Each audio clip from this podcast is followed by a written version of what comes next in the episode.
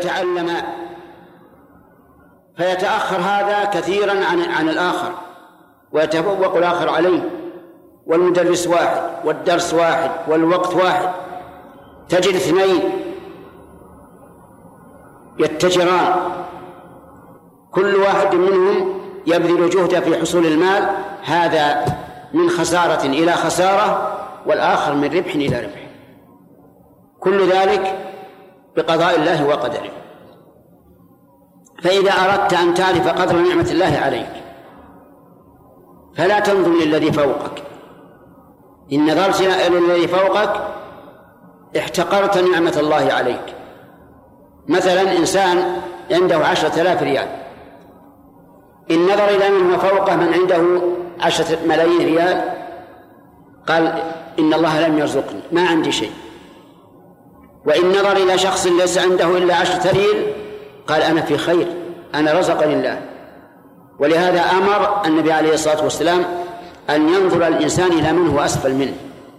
كذلك أيضا الإنسان بقي سنة أو سنتين في طلب العلم. وقد شاركه أخوه ففاقه فوق فوقا عظيما وصار أعلم منه وأفهم منه وأجرأ منه على العلم. وهو دون ذلك لكن في ثالث شاركهما لا يعرف شيئا. إن نظر إلى الذي فوقه ماذا يقول؟ ازدر النعمة. وقال ما أعطانا الله شيء.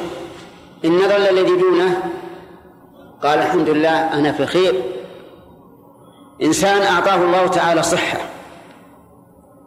صحة يستطيع بها أن يقوم بطاعة الله وبحوائجه وحوائج أهله وماشي لكن هناك أحد أعظم منه صحة ومالا وسرورا.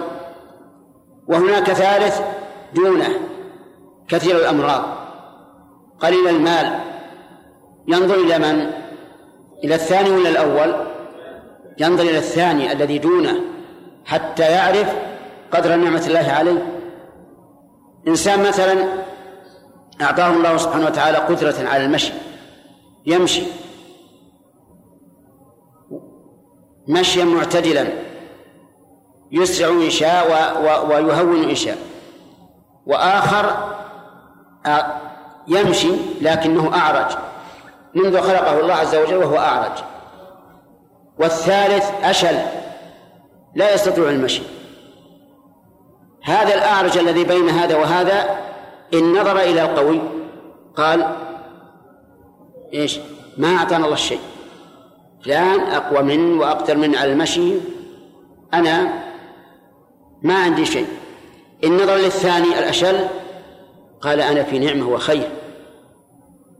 وقس على هذا كل الدنيا العلم والمال والصحة والأهل وغيره.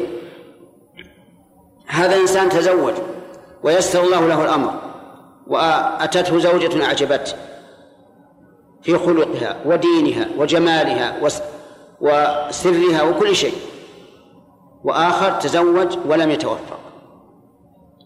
وثالث تزوج لكن ليس كالأول وليس كالثاني بينهما. هذا الذي في الوسط لو نظر إلى الأول قال ما وفقت. ولا جان زوجة على ما أبي. ولو نظر للثاني قال أنا في خير. فهذه الأمور كلها على ما قال النبي عليه الصلاة والسلام الذي أرشد أمته إلى كل خير. أرشد الأمة إلى أن تطمئن فيما رزقها الله يقول لا تنظروا إلى من هو فوقكم ولكن انظروا إلى من هو أسفل منكم. فإنه أجدر ألا تزدروا نعمة الله عليكم. والله الموفق بسم الله الرحمن الرحيم. الحمد لله رب العالمين والصلاة والسلام على نبينا محمد وعلى آله وصحبه أجمعين. نقل المؤلف رحمه الله تعالى في سياق الأحاديث في باب الأدب. عن النواس بن سمعان رضي الله عنه قال سألت رسول الله صلى الله عليه وسلم عن البر والإثم فقال البر حسن الخلق. والإثم ما حاك في صدرك وكرهت أن يطلع عليه الناس. أخرجه مسلم. وعن ابن مسعود رضي الله عنه قال قال رسول الله صلى الله عليه وسلم إذا كنتم ثلاثة فلا يتناجى اثنان دون الآخر حتى تختلطوا بالناس من أجل أن ذلك يحزنه. متفق عليه. واللفظ لمسلم. بسم الله الرحمن الرحيم ذكر المؤلف رحمه الله تعالى. في كتابه بلوغ المرام في باب الأدب من الكتاب الجامع. عن النواس بن عن النواس بن سمعان رضي الله عنه أن النبي صلى الله عليه وعلى آله وسلم قال البر البر حسن الخلق والإثم ما حاك في نفسك وكرهت أن يطلع عليه الناس. ففي هذا ففي هذا حث على حسن الخلق وأنه من البر والبر من من من أوصاف أهل الجنة كما قال الله عز وجل إن الأبرار لفي نعيم. ومعنى حسن الخلق أن يكون الإنسان واسع البال منشرح الصدر وينقسم إلى قسمين. الأول حسن الخلق مع الله عز وجل. بأن يتلقى الإنسان أحكام الله الكونية والشرعية بانشراح صدر وطمأنينة. فإذا أمر الله بشيء لا يضيق صدره به وإذا نهى عن شيء لا تتعلق نفسه به. وإذا قضى الله عليه بأمر قدري من مرض أو حادث أو غير ذلك فليكن منشرح الصدر وليرضى بالله عز وجل ربا فإنه سبحانه وتعالى رب كل شيء ومليكه ويفعل في عباده ما يشاء ولا يفعل شيئا إلا لحكمة عظيمة. كم من إنسان نقصت درجاته في الجنة فيبتليه الله بشيء من أمور الدنيا فيرتقي بذلك درجات. فيتلقى أحكام الله القدرية بشراح صدر صدر. ولا يتأوه ولا يتوجع بل يقول رضيت بالله ربا وبالإسلام دينا وبمحمد رسولا. أما الإثم فهو ما حاك في النفس يعني ثقل على النفس. وكرهت وكرهت أن يطلع عليه الناس. لكن الرسول يخاطب صحابيا يحب الطاعات ويكره المعاصي ويخاطب شخصا في بيئة إسلامية يكره أن يطلع الناس عليه في معصية وهو في معصية. وليس هذا مقياسا لكل أحد. كم من إنسان يكون الإثم عنده شيئا سهلا والعياذ بالله. ولا يحيك في نفسه ولا يكره أن يطلع عليه الناس لأنه رجل فاجر ماج خبيث ضال مضل. بل يحب أن يطلع الناس على معصيته حتى يتهاون بالمعاصي. كما يوجد في كثير من الفجار والمجان في وقتنا هذا ممن لا يستحيون من الله ولا من عباد الله. لا يهمهم أن يفعلوا المعاصي وأن يطلعوا على يطلع الناس عليها. لكن الرسول صلى الله عليه وسلم يخاطب صحابيا فطرته سليمة وذوقه سليم في مجتمع سليم. ومعلوم أن من كان كذلك فإنه يحيك في صدره أن يعصي الله عز وجل. بل تجده ربما لو وقع في معصية جاهلا بها صار قلقا حتى ينتبه لها. ولهذا لما سلم النبي صلى الله عليه وعلى آله وسلم في صلاة الظهر سلم من ركعتين قبل أن يتم الصلاة. قام إلى قبلي المسجد مغموما كأنه غضبان مع أنه لا, لا لم يجد شيء ظاهر يوجب غضبه. لكن لما كان لم يتم العبادة صارت نفسه منقبضة. كثير من الناس الآن إذا نسى شيئا من العبادات تجده يكون مغموما مهموما ضيقا صدره حتى ينبهه الله على ذلك ويفعل الطاعة. أما أناس فسقة فجرة فهؤلاء لا يحيك في في صدورهم المعاصي ولا يهتمون أن يطلع الناس عليها. بل ربما كان بعضهم يفخر بهذا نسأل الله العافية. فيقول مثلا إنه ذهب إلى البلد الفلاني من بلاد الفسق والفجور والكفر ذهب وأنه نزل في فندق وأنه صار عنده الراقصات والعاهرات وأنه زنى في الليلة مرتين أو ثلاثا والعياذ بالله. يوجد ناس يتحدثون بهذا لأنهم قد خلع الحياء من قلوبهم وخلع الإيمان من قلوبهم فلا يبالون بالمعاصي.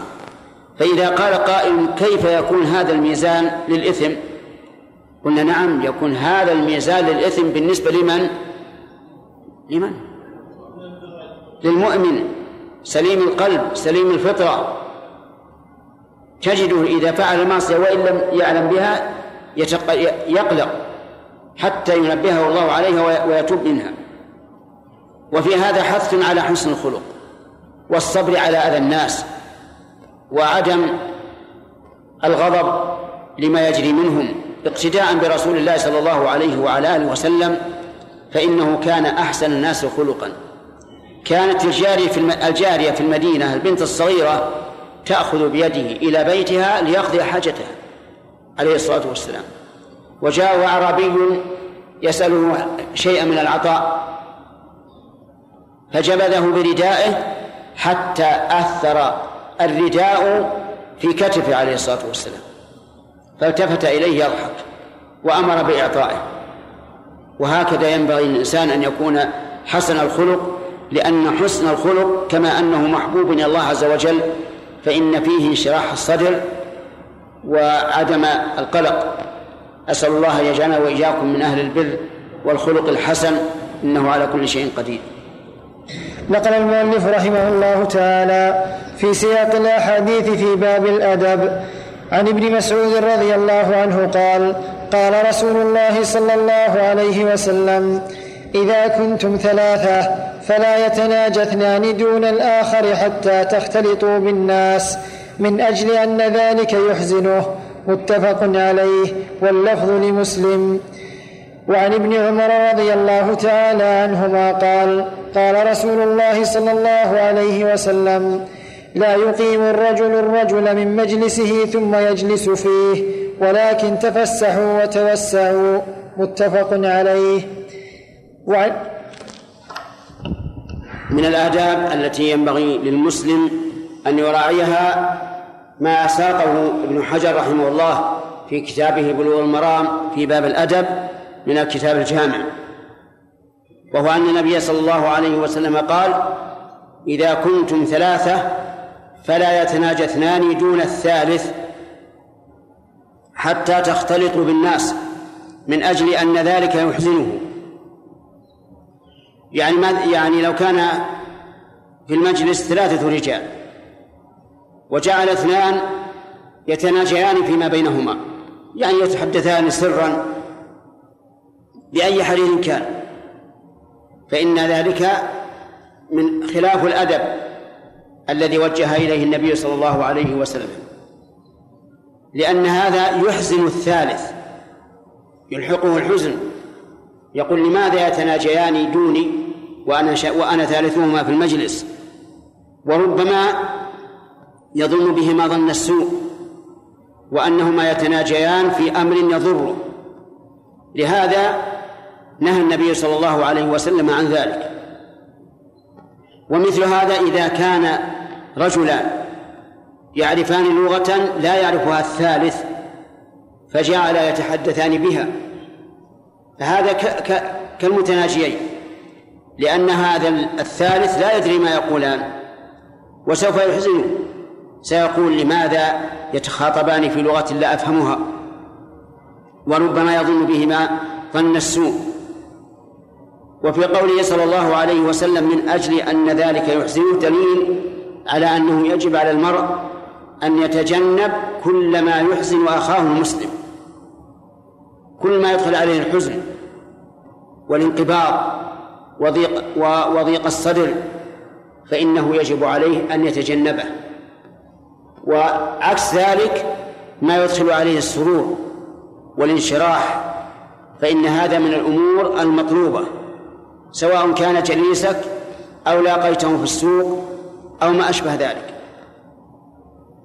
أما حديث عبد الله بن عمر رضي الله عنهما فهو أن النبي صلى الله عليه وسلم نهى أن يقيم الرجل أخاه ثم يجلس في مكانه. لأن هذا عدوان على أخيه. وقد يقول قائل أليس يمكن للذي أقيم أن يقول لا أقوم؟ قلنا بلى يمكن. ولكن قد يمنعه الخجل. والاستحياء من أن يقول لا أقوم. وهذا يدل على أنه لا يجوز أن يقيم الرجل أخاه من مكانه سواء في صف الصلاة أو حلقة الذكر أو أي مجلس يكون. من جلس في مكان فهو أحق به. وهذا يشمل الصغير والكبير. ولهذا كان القول الراجح أنه لا يجوز تأخير الصبيان من مكانهم في الصف في الصلاة. وأنه لو كان الصبي خلف الإمام حذو القذة بالقذة فإنه لا يجوز للإنسان أن يؤخره لأنه نزل مكانه واستحقه وفي تأخيره ظلم له وتنفير له من الصلاة. أرأيت لو كان ابن عشر سنين ثم أزلته عن مكانه وجلست فيه ماذا يحمل عليك من الحقد في قلبه مع أنه عدوان عليه؟ فالصواب أن الصبيان لا يؤخرون عن الصفوف الأولى وأن البالغين مأمورون بالتقدم لا بتأخير الصغار. والله موفق. الحمد لله رب العالمين والصلاة والسلام على نبينا محمد وعلى آله وصحبه أجمعين. نقل المؤلف رحمه الله تعالى في سياق الأحاديث في باب الأدب. عن ابن عباس رضي الله عنهما قال قال رسول الله صلى الله عليه وسلم إذا أكل أحدكم طعاما فلا يمسح يده حتى يلعقها أو يلعقها. متفق عليه. وعن أبي هريرة رضي الله عنه قال قال رسول الله صلى الله عليه وسلم لا يشربن أحدكم قائما. أخرجه مسلم. وعنه رضي الله تعالى عنه قال قال رسول الله صلى الله عليه وسلم إذا انفعل أحدكم فليبدأ باليمين وإذا نزع فليبدأ بالشمال ولتكن اليمنى أولهما تنعل وآخرهما تنزع. متفق عليه. بسم الله الرحمن الرحيم. هذه من الآداب التي ساق المؤلف رحمه الله تعالى في كتابه بلوغ المرام أحاديث منها وهو أنه إذا فرغ الإنسان من الطعام فمن المعلوم أن الطعام له آداب منها أن يسمي عند الأكل والتسمية عند الأكل واجبة يأثم الإنسان إذا لم يسمي لأن النبي صلى الله عليه وعلى آله وسلم أمر بالتسمية عند الأكل.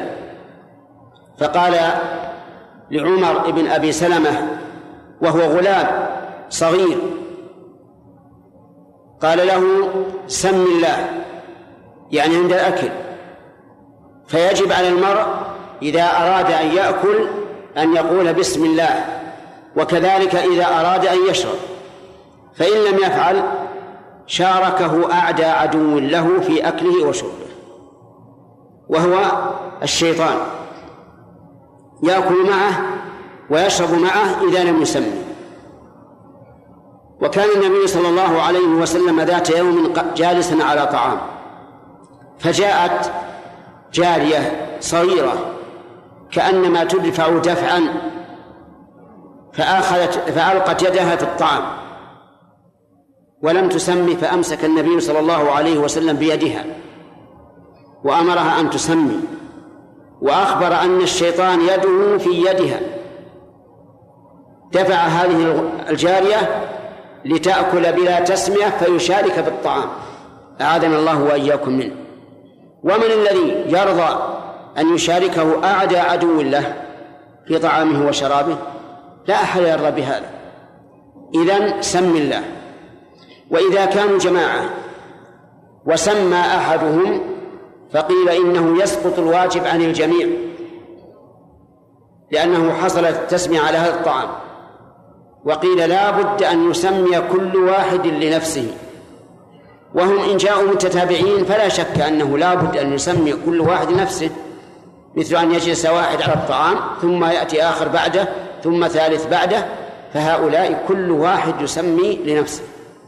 أما إذا كانوا جميعا ودخل وجلسوا على الطعام جميعا وسمى أحدهم تسمية يسمعها الآخرون فالظاهر أنها تكفي ولكن لا شك أن الأفضل أن يسمي كل إنسان لنفسه. هذا من الآداب. من الآداب أيضا أن لا تكبر اللقمة. لا تكبر اللقمة لأن تكبيرها يدل على الشره ولأنه ربما يغص ولهذا من أمثال العامة من كبر اللقمة إيش؟ غص فلا تكبر. اللقمة. ومن آدابها من آد ومن آداب الأكل أن يمضغ جيدا يعني يعلق ما يأكل علكا جيدا. لأن الأسنان بإذن الله جعلها الله تعالى بمنزلة الرحى تطحن.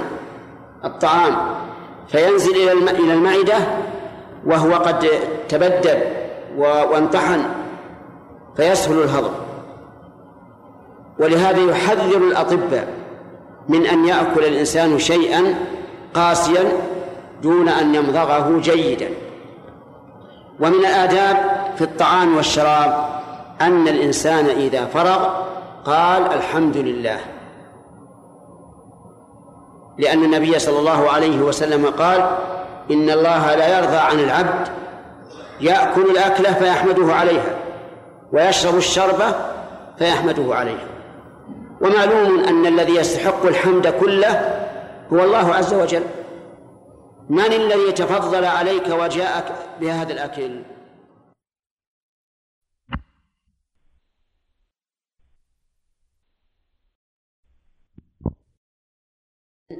إنه لن يقدم لك الأكل ناضجا مطبوخا إلا ولله عليك فيه ثلاثمائة وستون نعمة. منذ بذر إلى أن وصل إلى يديك. حسب يحتاج إلى حرث إلى ماء إلى ملاحظة إلى حصاد إلى دياس إلى يعني أشياء كثيرة.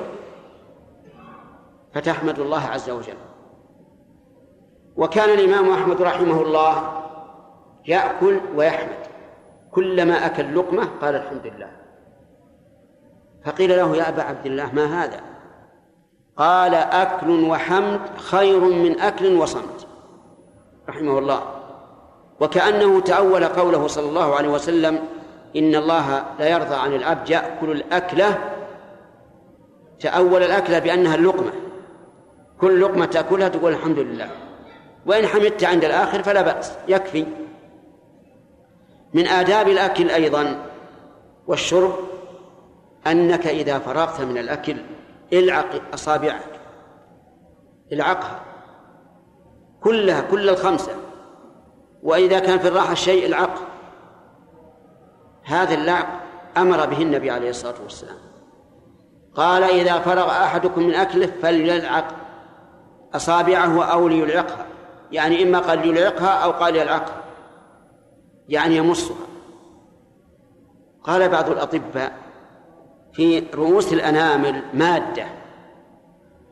إذا لعق الإنسان الطعام بعد الانتهاء صارت هذه المادة معينة على هضم الطعام. سبحان الله. يعني الآداب الشرعية كلها أيضا آه، آداب طبية. ونحن لا يهمنا أن يكون هذا صحيحا أو غير صحيح. الذي يهمنا أن نبينا صلى الله عليه وسلم إيش؟ أمر بها. فنفعل ذلك امتثالا لأمر الرسول عليه الصلاة والسلام وتقربا إلى الله عز وجل. كذلك أيضا من الآداب أنك إذا فرغت من الأكل إلعق الصحفة. إلعق الصحفة. لأنك لا تدري في أي طعامك البركة. قد تكون البركة بهالحاس بما تلحسه من الصحفة أكثر الناس لا. تجد يقوم وكل حافته التي تليه ليس لا, لا, لا لم تلعق. وهذا جفاء وبداوة العقها قد يقول الإنسان الناس ما اعتادوا هذا. نقول وإذا لم يعتد الناس فعودهم أنت. من سن في الإسلام سنة حسنة فله أجرها وأجر من عمل بها إلى يوم القيامة. والسنن إذا أميتت فأحياها الإنسان فقد أحيا سنة. فالعق الصحفة من الآداب أيضا أن لا تأكل من أعلى الصفحة. من أعلى الصحفة. لا تأكل من أعلى الصحفة. لأن البركة تكون في أعلاها. فإذا أكلت أعلاها نزعت البركة. كل من ما يليك. ولهذا قال النبي صلى الله عليه وسلم وجزاه الله عنا خيرا. قال للغلام عمر بن أبي سلمة يا غلام سم الله وكل بيمينك وكل مما يليك كل مما يليك. لا تأكل من يمين ويسار ولا من أعلى الصحن لا تأكل لأن هذا خلاف الأدب الشرعي. قال العلماء إلا أن يكون هناك شيء ليس مما يليك وتأخذه مثل قرعة لحمة جبات يعني صغار البطيخ فقعة كم يعني؟ فلا بأس أن تأخذها وإن لم تكن مما يليك. لكن إذا كانت مما يلي صاحبك فاستأذن منه لأن هذا من الأدب. قل تأذن لي آخذ هذه؟ إذا صارت بحافته أما إذا كانت بالوسط لا مو لازم تستأذن. منه هذه أيضا من من الآداب الشرعية أن الإنسان يأكل مما يليه. من آداب الشرب أن لا تشرب قائما. اشرب جالس جالسا. لأن النبي صلى الله عليه وسلم نهى أن يشرب الرجل قائما. إلا لحاجة.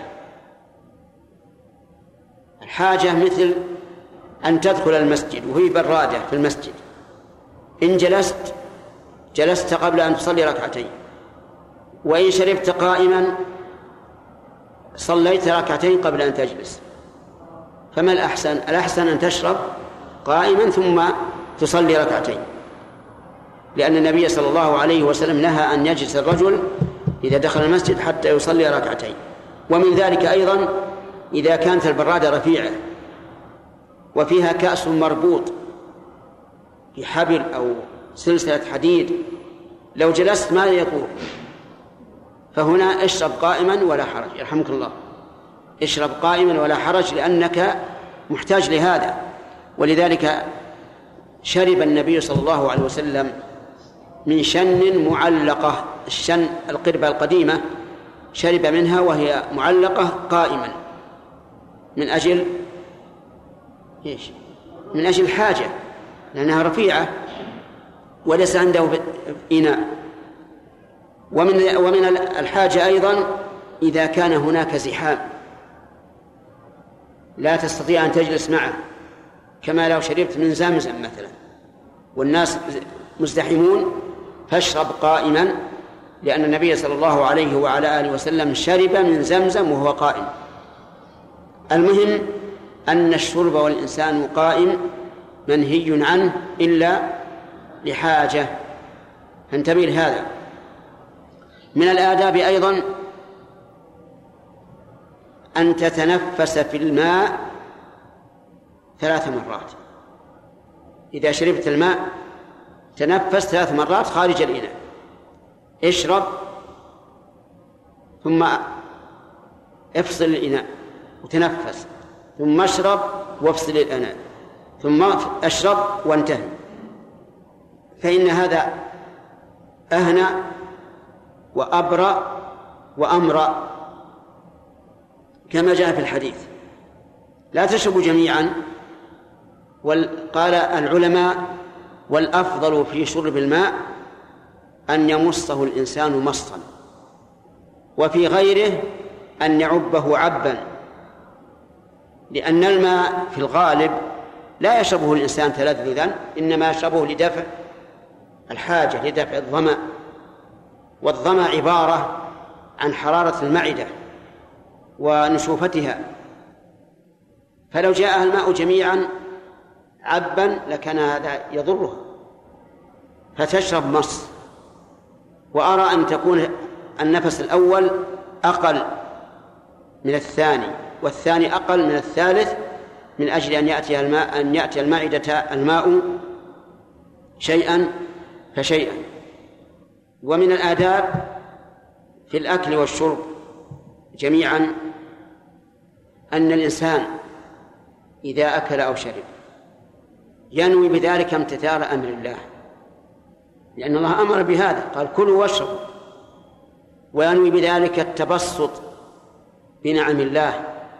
لأن الله يحب من عباده أن يتبسطوا بنعمه وينوي بذلك الإبقاء على جسمه وحياته وإنقاذها من العناء أو الموت وينوي بذلك التقوي على طاعة الله ولا سيما إذا كان السحور فإنه يكون عونا على طاعة الله على إيش؟ على الصيام حتى تكون هذه العادات عبادات ينتفع بها المرء. أسأل الله تعالى أن يعينني وإياكم على ذكره وشكره وحسن عبادته.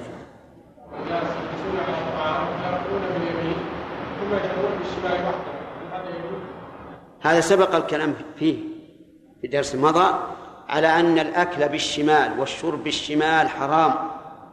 معصية لله ورسوله. وما ذكرت من بعض الناس المترفين فهم أقسام الناس في هذه المسألة. من الناس من يرى الأكل بالشمال والشرب بالشمال ويرى ذلك تقدما وهو حقيقة تقدم لكن تقدم إلى المعصية والعياذ بالله إلى معصية الله ورسوله ومشابهة أعداء الله. الشيطان يأكل بإيش؟ بالشمال ويشرب بالشمال. وأولياء الشيطان من الكفرة يأكلون بالشمال ويشربون بالشمال لأن الشيطان يهديهم إلى هذا يهديهم إلى الغي. فبعض الناس يأكل بالشمال ويشرب بالشمال ويرى أن هذا تقدم تجده متكئ على يمينه كذا ويشرب بالشمال وكأنه أكبر ملك يزخر بنفسه هذا لا شك أنه حرام. بعض الناس يأكل بالشمال باليمين ويشرب باليمين لكن إذا كان يأكل وأراد الماء شرب بالشمال.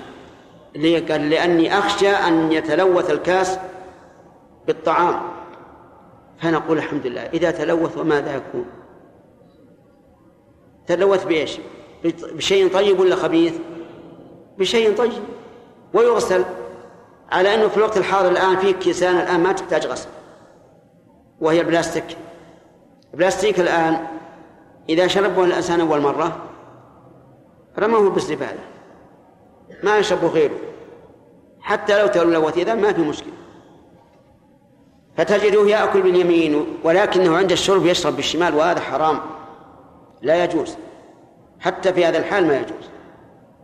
لأن الحرام يا إخواني لا يجوز إلا متى؟ في الضرورة. الضرورة. وهذا ليس ضرورة. قال الله تعالى وقد فصل لكم ما حرم عليكم إلا ما اضطررتم إليه.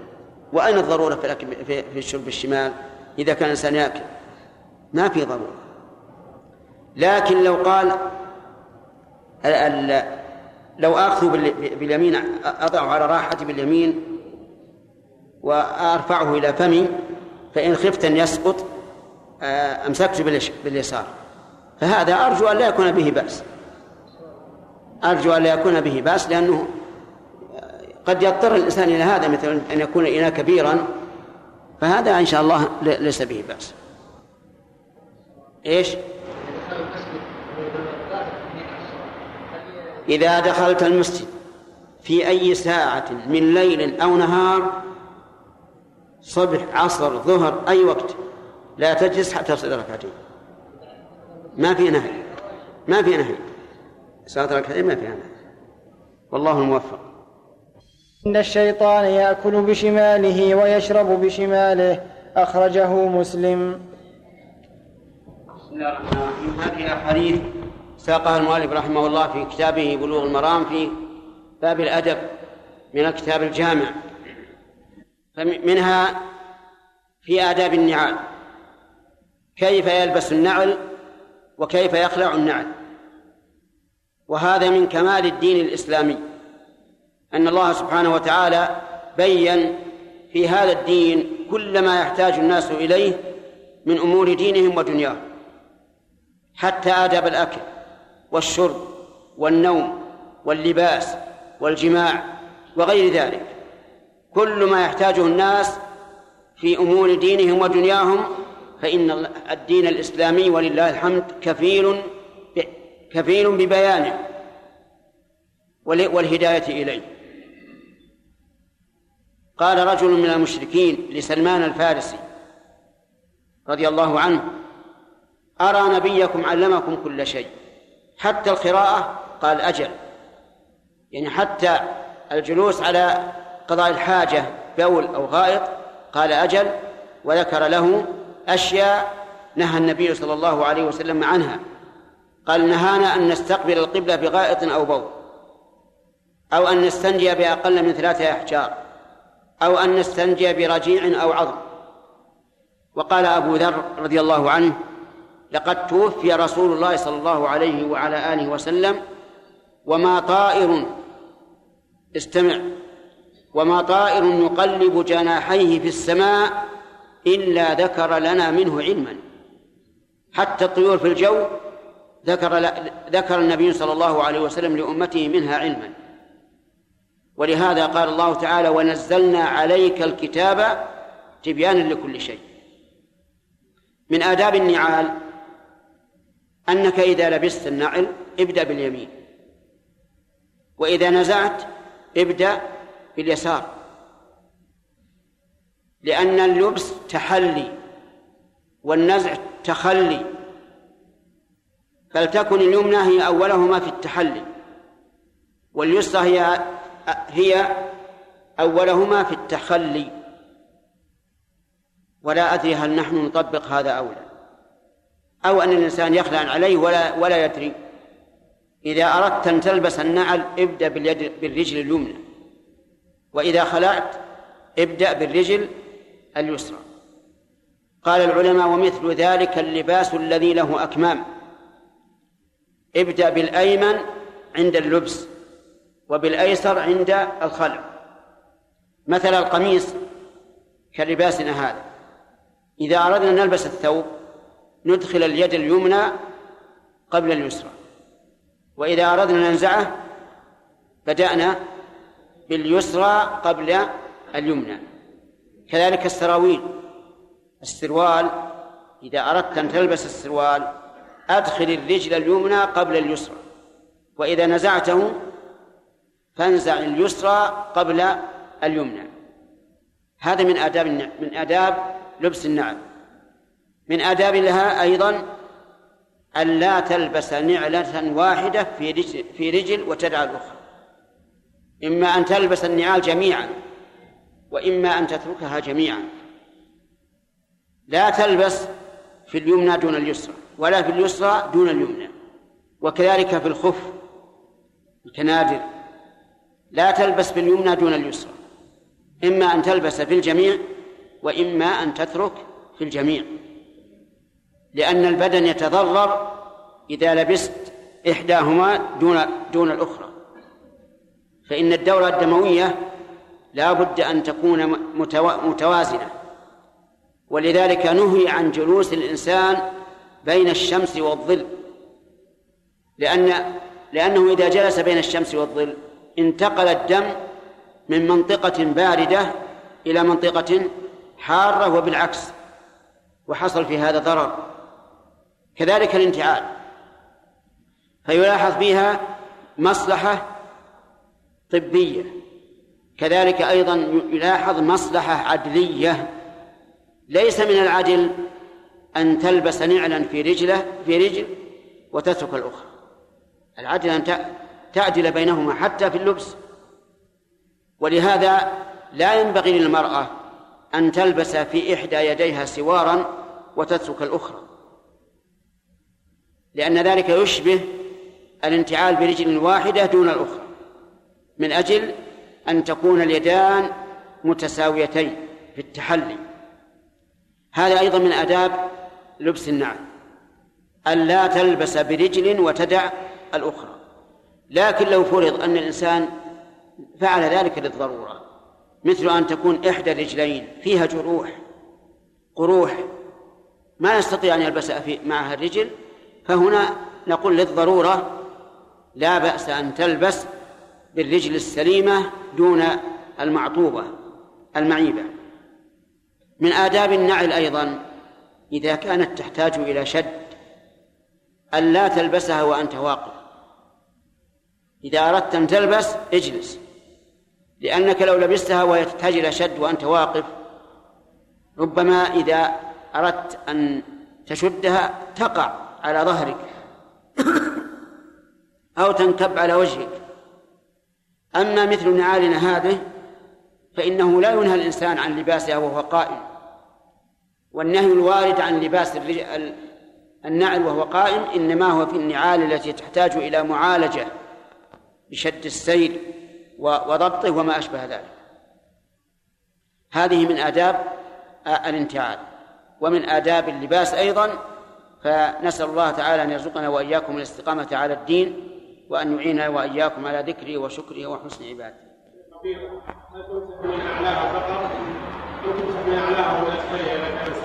الجبيرة يعني الخرقة المشدودة على مكان الجرح. يجب أن يمسح على ما على ما يوافق المفروض. لو فرضنا الجبيرة ممتدة من الذراع إلى نصف العضد فما فوق المرفق لا لا يجب مسحه